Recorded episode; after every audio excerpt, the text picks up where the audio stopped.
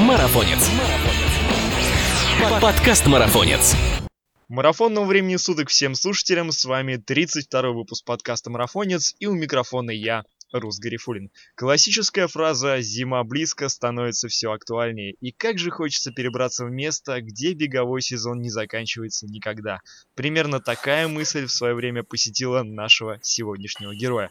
У нас в гостях призер многочисленных забегов в России, но для нас особенно важно, что он является регулярным победителем стартов Азии. Бегун, тренер, автор собственной книги «Все это он» Владислав Демьянов. Привет, Влад! А, Рус, привет. А, привет всем слушателям а, данного подкаста. Вот, и сегодня я из солнечного Таиланда буду рад ответить на вопросы да, уже, уже тебе начали люди завидовать, я прямо чувствую.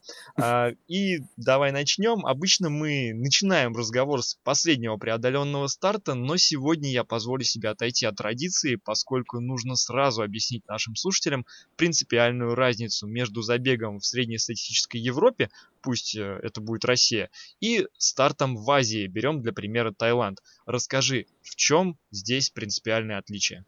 А, ну, принципиальная разница в том, что здесь э, достаточно жесткий климат.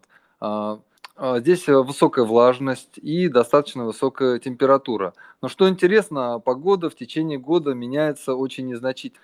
Днем примерно плюс 33-34, ночью температура падает где-то до 27 до 28. Если повезет, то в ночное время суток температура может упасть до 26 градусов. И достаточно тяжело бежать э, в таких условиях. Поэтому а, спутники данных забегов в Азии это всегда обезвоживание, перегрев и, как правило, тяжелое такое добегание до финиша. И если 5-10 километров еще как-то можно а, выдержать э, то где-то вот после минут 40-50 бега очень хочется сильно пить, и, как правило, воды все равно вот это не хватает, несмотря на то, что ее дают а, каждые два километра. Все равно очень сильная жажда, очень часто бывает у людей тепловой удар, ну и очень тяжело, потому что усваиваемость кислорода в жаркую погоду, она гораздо, гораздо ниже, чем при комфортной температуре.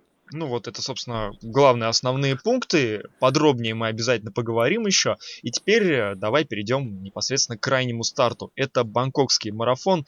Расскажи немного о самом забеге. Он, для наших слушателей скажу, проводится уже 32 раз. Расскажи об организации, а потом, каким образом он сложился лично для тебя.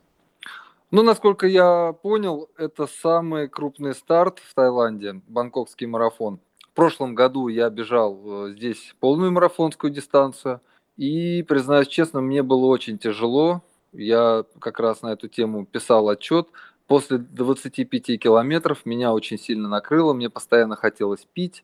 И несмотря на то, что пил я очень много, с каждым пунктом питания мне хотелось все сильнее и сильнее. И мне очень было тяжело. А в этом году я решил себя так не мучить и решил пробежать полумарафон. И если в прошлом году а, с результатом час 18 можно было выиграть группу, то в этом году результаты на полумарафоне были гораздо выше. Вот. Но что интересно, на полной марафонской дистанции были ниже результаты. И, насколько я понял, люди а, решили также последовать моему примеру и с полной марафонской дистанции перешли на половинку. А, ну, собственно, с погодой в этот раз повезло. Было 26 градусов и сильной жары не было. И мне достаточно легко, комфортно бежалось. Первые 10 километров я вообще не употреблял никакого питания, никакой жидкости. И на 14 на 16 километре я два раза попил изотоник.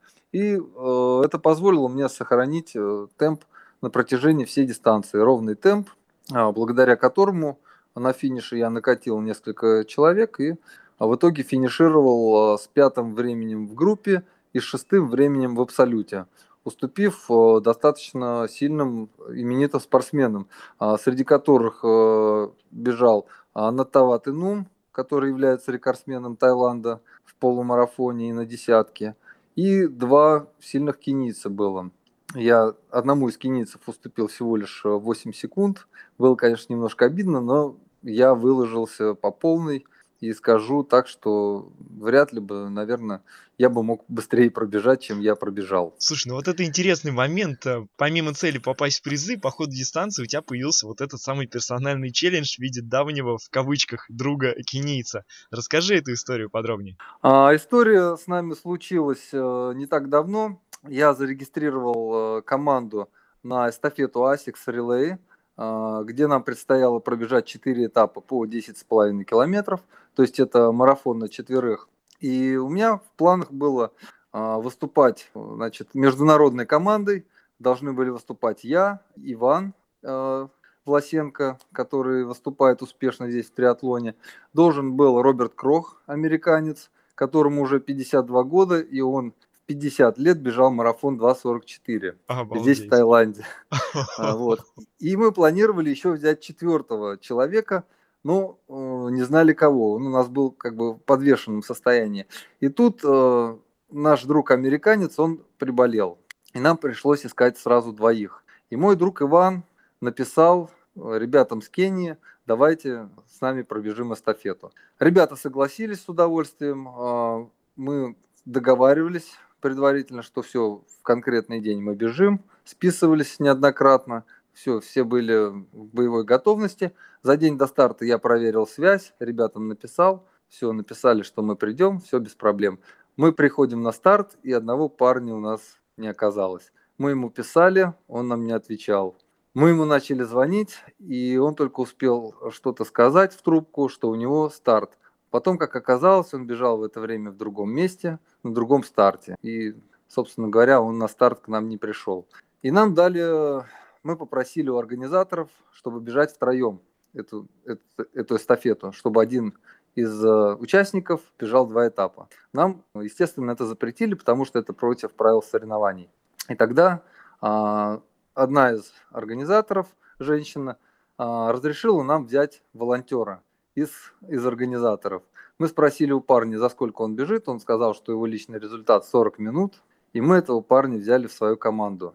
В итоге э, наша команда заняла второе место, несмотря на то, что у нас э, парень был послабее намного нас. Вот, но тем не менее нам удалось попасть в призы. И когда узнал главный судья, по-моему, он был, ну, кто-то из организаторов, который был статусом повыше, чем эта женщина, когда он узнал о том, что бежал э, парень из их команды, из команды организаторов, то нас просто дисквалифицировали. Вот. И мы вообще остались без призов, без всего, и уехали домой.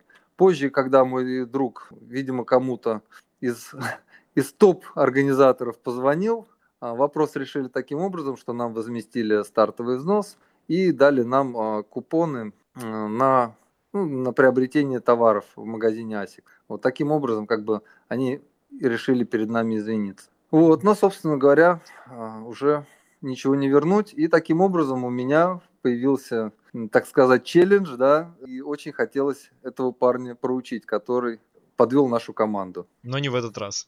Но не в этот раз, да. Не получилось немножко, 8 секунд я ему в итоге проиграл. Но очень хотелось его обыграть, прям а такой азарт был спортивный. Вообще я человек сам по себе очень азартный в плане спорта. Если я вижу впереди соперника, то все, я бегу догонять, у меня сразу включается адреналин, и все ресурсы организма. Ну, Я давай про этот забег борьбу. еще подытожим. Э, действительно, проходит он по центру Бангкока. Очень красиво. Некоторая часть забега проходит по центру Бангкока. 30 тысяч участников. Э, они сами его называют азиатский major. И в итоге, рекомендуешь ли ты данный старт для посещения, если вдруг хочет кто-то посетить Бангкок, э, стоит ли совмещать с этим забегом? А, однозначно стоит. Стоит э, с оговорочкой с небольшой я бы рекомендовал все-таки быть очень сильно хорошо готовым. Если вы недостаточно готовы на марафонскую дистанцию, то здесь будет намного гор- и гораздо будет тяжелее. Вот. Если вы готовы только-только добежать в России, то здесь однозначно больше половинки бежать не стоит. 10 либо половинку. Если в России вы марафоны легко преодолеваете, то, соответственно, здесь вы можете стартовать полный марафон. Но начинать нужно очень достаточно спокойно, потому что, ну, во-первых, климат, во-вторых, а, рельеф трассы немножко сложный, потому что приходится забегать на мосты, сбегать, а это, соответственно, а, тратится ну, достаточно много сил. Да, и тут э, у меня э, параллельный вопрос. Я имел в виду, а есть еще же забеги в Бангкоке? Например, э, Amazing Thailand марафон. Вот. И какой из них лучше? И какой выбрать, если встанет выбор, когда ехать? На тот, который вот, главный королевский или Amazing Thailand марафон? Я бежал очень много стартов. И вообще здесь, в Таиланде, в Бангкоке в частности, каждую неделю старты проводятся, где-то по 2-3 старта mm-hmm. каждые выходные. Вот. Но крупных стартов не так много. Где-то получается один в месяц такой вот прям крупный-крупный старт. А, мне старты оба понравились. Я бы ну, конкретно не сказал, какой из них лучше, потому что здесь, э, в Таиланде, все, все старты очень хорошо организовываются. Особенно здесь хорошо организовано питание после гонки, питание по дистанции. И вообще мне очень нравится организация, очень высокая. Не в обиду организаторам российским, но на порядок выше, вот если брать среднестатистический старт.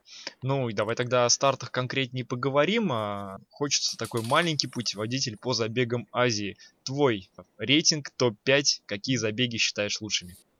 Ну, однозначно, бангкокский марафон, Amazing Thailand. А, потом мне понравился марафон в карате. А, потом мне понравился в районге.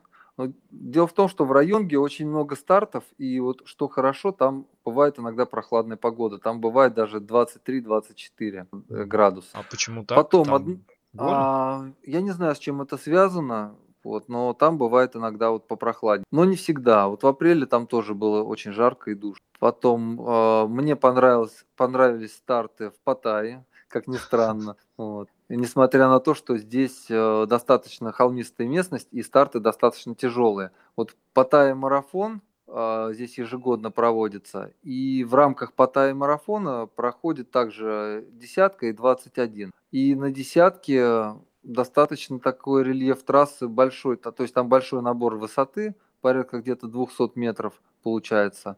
Но вот этот забег, он мне запомнился и ну, понравился. Да, э, объясним для наших слушателей, почему мы посмеялись. Потому что непосредственно Влад живет в этом славном городе, поэтому там забеги ему тоже нравятся. Да, и вот я побегу э, завтра, побегу в Бангкоке десятку. Вот. И у меня планируется сейчас каждая неделя старты. Обалдеть. Весь у меня декабрь, ага, весь декабрь э, у меня получается старты. Ну, давай оглянемся назад. Вот год заканчивается. Я не знаю, можно ли делить на сезоны. Наверное, по годам и делятся сезоны в Таиланде.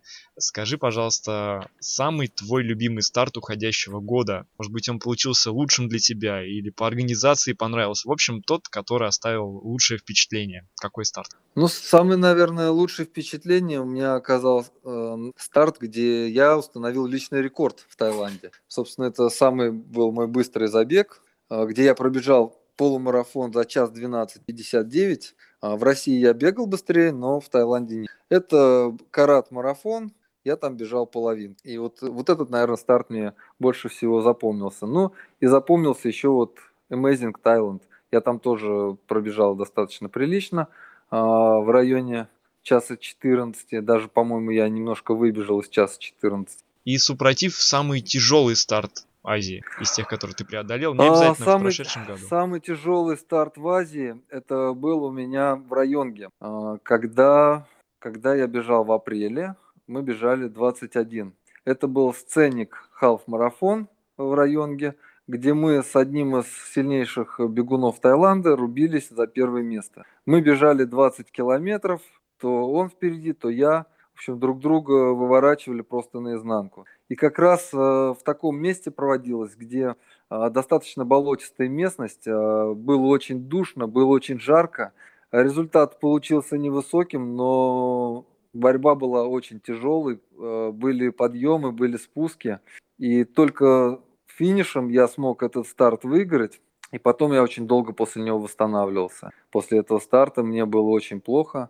Вот. Но я восстановился в итоге более-менее. И потом через неделю у меня был еще один старт. И вот там я уже конкретно себя, можно сказать, добил. После чего перешел э, бегать только десятки, я потом бегал. Половинки у меня прям вообще никак не хотели заходить вот после вот этих вот нескольких стартов на 21 километр. Поэтому вот э, сценик халф-марафон в районге, это, наверное, самый был мой тяжелый старт. Да, ну ты классно всегда рассказываешь про соперников, особенно читая твои отчеты забегов, порой кажется, что это какой-то фильм про единоборство, знаешь, какой-нибудь в поисках приключений с Жан-Клодом Ван Дамом. Настолько они у тебя характерные, эти соперники, кенийцы, англичане, японцы. Расскажи а, хотя бы о парочке самых интересных соперников. Вот э, самый мой интересный соперник как раз вот был на этом сцене халф-марафоне. Э, его зовут Сутат. Э, в общем, парень, парень не подарок. Вот его догоняешь, вроде все, видно, что он встал, начинаешь от него убегать, а он как клещ вот вцепляется и все, и невозможно от него убежать. Делаешь рывок, все, сам наелся, а он сидит за спиной. Потом он выходит и убегает. Вот. В общем, э, не подарок, сам не убегает и тебе не дает. В общем, всю дистанцию вот мы с ним рубились. Это, наверное, вот самый мой такой тяжелый был соперник. Он откуда? Он сам местный, э, с Таиланда. А, он таец. специализируется на половинках.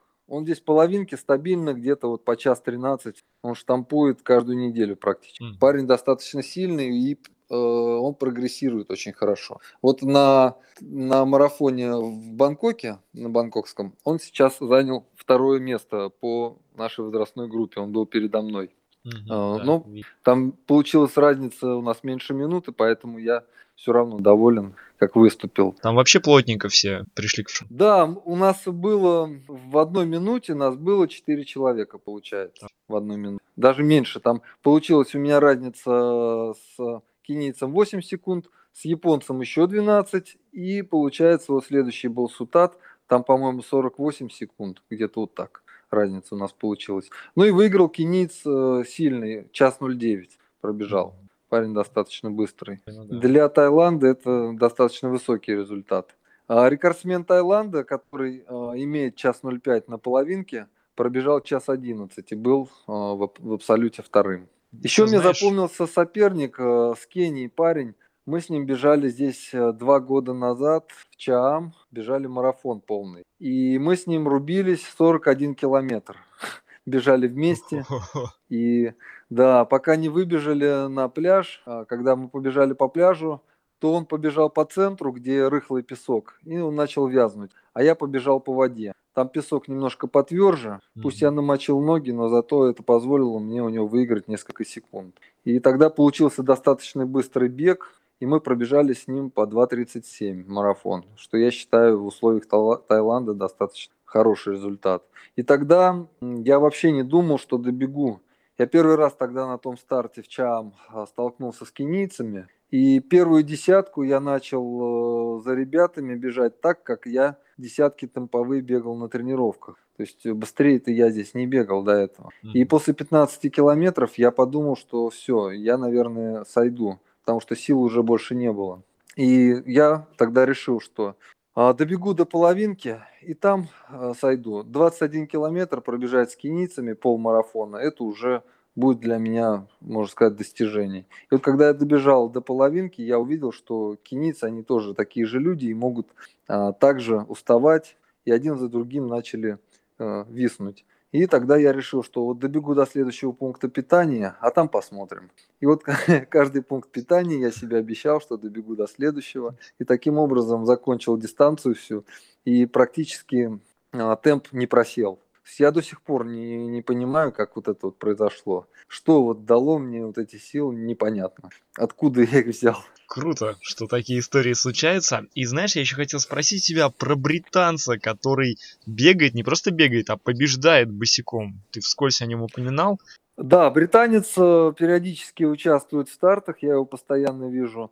Э, и он все время бегает босиком, одевает лишь э, носки для того, чтобы ну, ноги, по всей видимости, не натереть. А он последний раз, правда, был где-то в двух или трех минутах позади от меня, но на парочке стартов а, мы с ним прям зарубались. Один старт он даже оказался впереди меня, британец. Здесь он в Паттайе бежал и занял третье место на пятерке по холмам, которая была.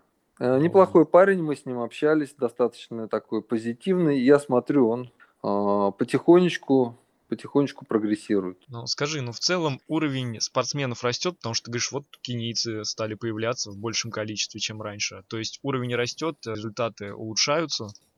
Здесь все зависит еще от э, того, а, дадут ли визу кенийцам. То есть есть очень много факторов. В том году на бангкокском марафоне а, непосредственно на полной дистанции результаты были гораздо выше и гораздо плотнее. И было африканцев гораздо больше. А вот э, до этого за год, да, получается, это два года назад, там выиграли 2.45. Я, собственно, это говоря, нацелился тогда на победу. Думал, что пробежать из 2.45 можно и выиграть бангкокский марафон. Но, как мне ребята сказали, что африканцам тогда просто многим в визе отказали. Поэтому тут все зависит от э, многих факторов. И здесь есть старты, э, на которые приглашают сильных кенийцев, которые бегут э, час 02, час 03 полумарафон. И для того, чтобы там попасть в десятку, нужно очень-очень быстро постараться. Э, результат, ну, из часа десяти, я думаю, это, наверное, не хватит для того, чтобы попасть в первую десятку на этом старте. А так, периодически одни кенийцы уезжают, другие приезжают, и очень много кенийцев живет в Малайзии. А сюда они приезжают на старты, где платят хорошие призовые и здесь собирают. Потом обратно уезжают в Малайзию и продолжают там выступать. А непосредственно из Африки кенийцы прилетают только на самые-самые крупные старты, где можно большие деньги получить. Владислав Демьянов был по обе стороны баррикад. Был и любителем, и профессионалом. Скажи, кто ты сейчас и в чем принципиальная разница? А, разница, вот лично как я вижу, разница в том, э, что профессионал а, он зарабатывает деньги на стартах. То есть для него а, самое главное – это материальный вопрос. Да? Соответственно, мышление у профессиональных спортсменов, оно немножко иное, чем у любителей. Если любителю тяжело, скажем, в забеге бежать, да, то он все равно будет добегать, будет стараться, потому что для него важно преодолеть ту или иную дистанцию. А профессионал мыслит немножко по-другому. Если у него не получается забег, то он может либо сойти, либо может добежать трусцой. Потому что ему важно сохранить э, силы, важно сохранить здоровье, чтобы на следующем старте достойно выступить и э, заработать деньги. А потом э, профессионал мыслит еще таким образом. Он смотрит стратегию, где ему выгоднее пробежать а не там, где он получит максимальное удовольствие. Вот. Потому что, повторюсь, здесь самый главный материальный интерес. Любитель же, он выступает на, на стартах, ну, скажем так, э, по фану, либо у него какие-то другие цели, например, установить э, личный рекорд, показать хорошее время, либо преодолеть какую-то э, новую для себя дистанцию. Я не отношу себя сейчас к чистым профессионалам, потому что все-таки чистый профессионал это тот, кто может э, полностью целиком а, жить на средства с бега. Вот. Я зарабатываю на стартах, но полностью целиком, к сожалению, я не смогу выжить здесь, в Таиланде, на те деньги, которые я получаю от стартов. Так. Э, это понятно. А давай тогда вот как раз к материальному вопросу пойдем. А сколько примерно требуется ну, среднестатистически денег, чтобы жить в Таиланде вот на месяц? Ну, где-то, если по минимуму, в районе 40 тысяч нужно российских рублей. Mm-hmm. Это вот по минимуму, потому что а, получается около 10 тысяч в месяц это жилье, если опять же по минимуму, и 5 тысяч виза. И остается где-то вот 25 тысяч, это чтобы там покушать, и на все остальное на восстановление, вот, что-то купить себе, куда-то съездить. Да, вот где-то в районе 40 тысяч. Понятно. И чисто теоретически, э, возможно, получается, на призовые, если быть таким вот прям ультрапрофессионалом, только на призовые жить в Таиланде. А, в принципе, возможно, да, но для этого нужно иметь достаточно высокий уровень. Э, это примерно уровень ну, мастера спорта, если по, по российским меркам. Тогда да, возможно. Если нету такого уровня, то тяжеловато будет. Ну, у меня некоторые месяца выходило, когда я вот каждый старт, каждый месяц э, стартовал, по, по 3 по 4 старта в неделю делал. Вот. И если удачные месяца, у меня получалось, что я мог на эти деньги прожить. Но если брать вот год в целом, то не получится. И таким образом мы подходим к вопросу про переезд в Таиланд. Для многих э, вопрос, наверное, актуальный, потому что эти берега манят всех по чуть-чуть. переезд смелое решение. Скажи, как оно пришло тебе в голову и тяжело ли было? А, мне все это пришло постепенно. Я а, знаком а, с парнем с одним, который здесь долгое время жил. И он мне много очень интересного рассказывал про Таиланд, и мне очень понравилось, да, ему понравились его рассказы, понравилась вот эта жизнь заочно, и я решил приехать к нему и посмотреть, собственно говоря. После приезда первые две недели сначала я привыкал, сначала подумал, что немножко это не совсем мое, а потом я адаптировался и уже уезжать не захотелось. И я здесь прожил после моего первого приезда 5 месяцев. 5 месяцев, дальше я вернулся домой. Но вернувшись домой, где-то через две недели я понял, что мне в Таиланде гораздо лучше, мне здесь нравится больше. И тогда я решил вернуться и остаться настолько, насколько уже у меня получится. И сколько ты уже здесь? Уже вот после второго моего приезда больше года. И тянет ли тебя и, на родину? А, нет, не тянет, даже только потому, что там холодно, а я все-таки люблю больше тепло. И мне нравятся очень здесь э, фрукты, морепродукты круглый год. Нравится очень питание, климат нравится. Вот даже только поэтому мне не хочется в Россию. Однако в России у тебя есть еще подопечные. Ты тренер. Скажи, как удается да. удаленно обучать их и какие успехи у них? А у меня не только с России, у меня подопечные были из, из разных стран, из, из США, из Латвии. Девушка у меня одна с Турции тренируется. Ну, мое лучшее достижение – это подготовка а, подопечной, которая на чемпионате Латвии а, заняла второе место. И пробежала она в Испании за 2.57 марафон. Это вот лучшее мое достижение. А так э, у меня получается онлайн тренировать, то есть я составляю людям планы, они по ним тренируются, присылают мне отчеты, и, собственно говоря, я вот их веду и поддерживаю. Здорово, здорово. Поэтому, друзья, если есть желание, мне кажется, помимо уроков бега, можно скоротать несколько минуток и, и спросить про уроки жизни, как переехать. Вот все такие секреты, мне кажется, будет тоже интересно.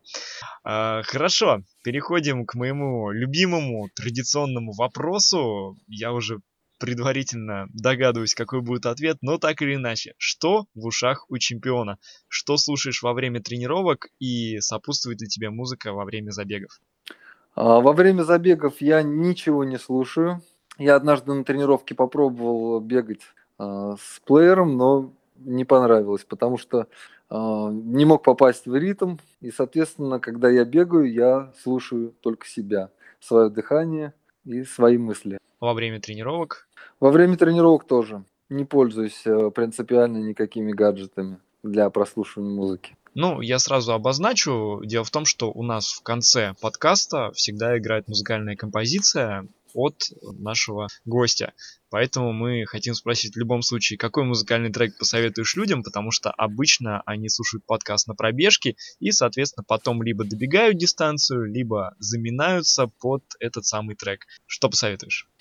Что посоветую? Ну, пусть это будет Iron Maiden uh, Long Distance Runner. Ох, отлично. Тематическая у нас сегодня. Наконец-то. Здорово.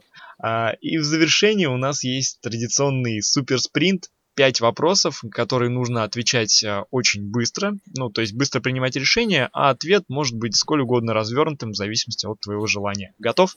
А, к сожалению, я не спринтер уже давно. Ну, попробую. Давай, поехали. Первый вопрос. Скажи, кто твой кумир? Есть человек, на которого ты равняешься? А, наверное, Яннис Курос. Это ультрамарафонец, который пробежал за сутки более 300 километров. И который тренируется, при этом э, тренировался на низких объемах. Окей. Следующий вопрос нашего суперспринта. Трейл или шоссе? Шоссе. Э, исключительно. Или все-таки забегаешь на трейл? это вообще не мое. Несколько раз э, я пробовал бежать трейлы, а, особенно такие вот, как груд, такие достаточно тяжелые, мне вообще не заходит. Меня обгоняют ребята, которые имеют результаты там, на марафоне на 20, на 30, на 40 минут тише меня и пробегают и спрашивают, что я с ними делаю рядом.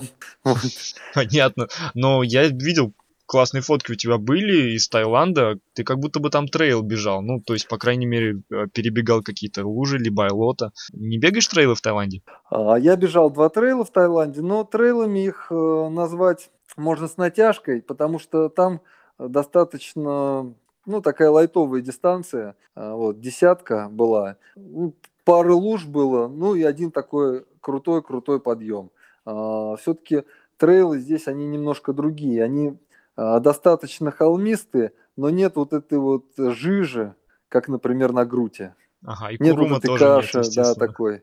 То есть они немножко ну, другие.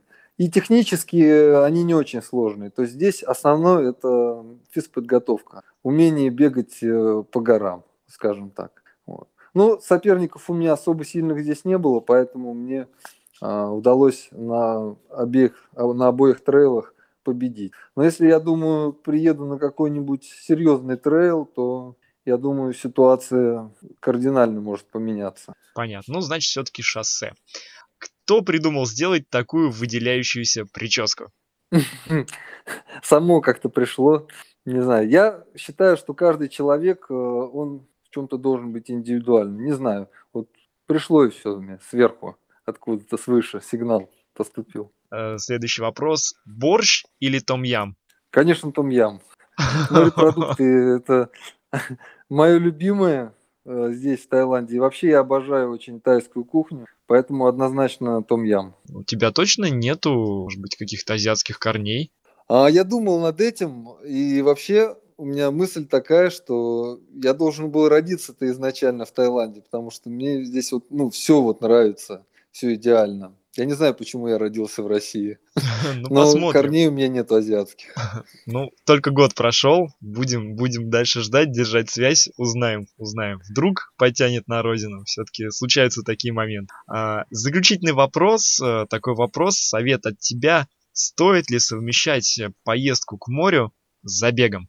Однозначно стоит, потому что если вы запланируете забег, во-первых, э, это позволит э, держать себя в тонусе. То есть все равно придется к забегу готовиться, придется тренироваться. Соответственно, вы не наберете несколько лишних килограмм.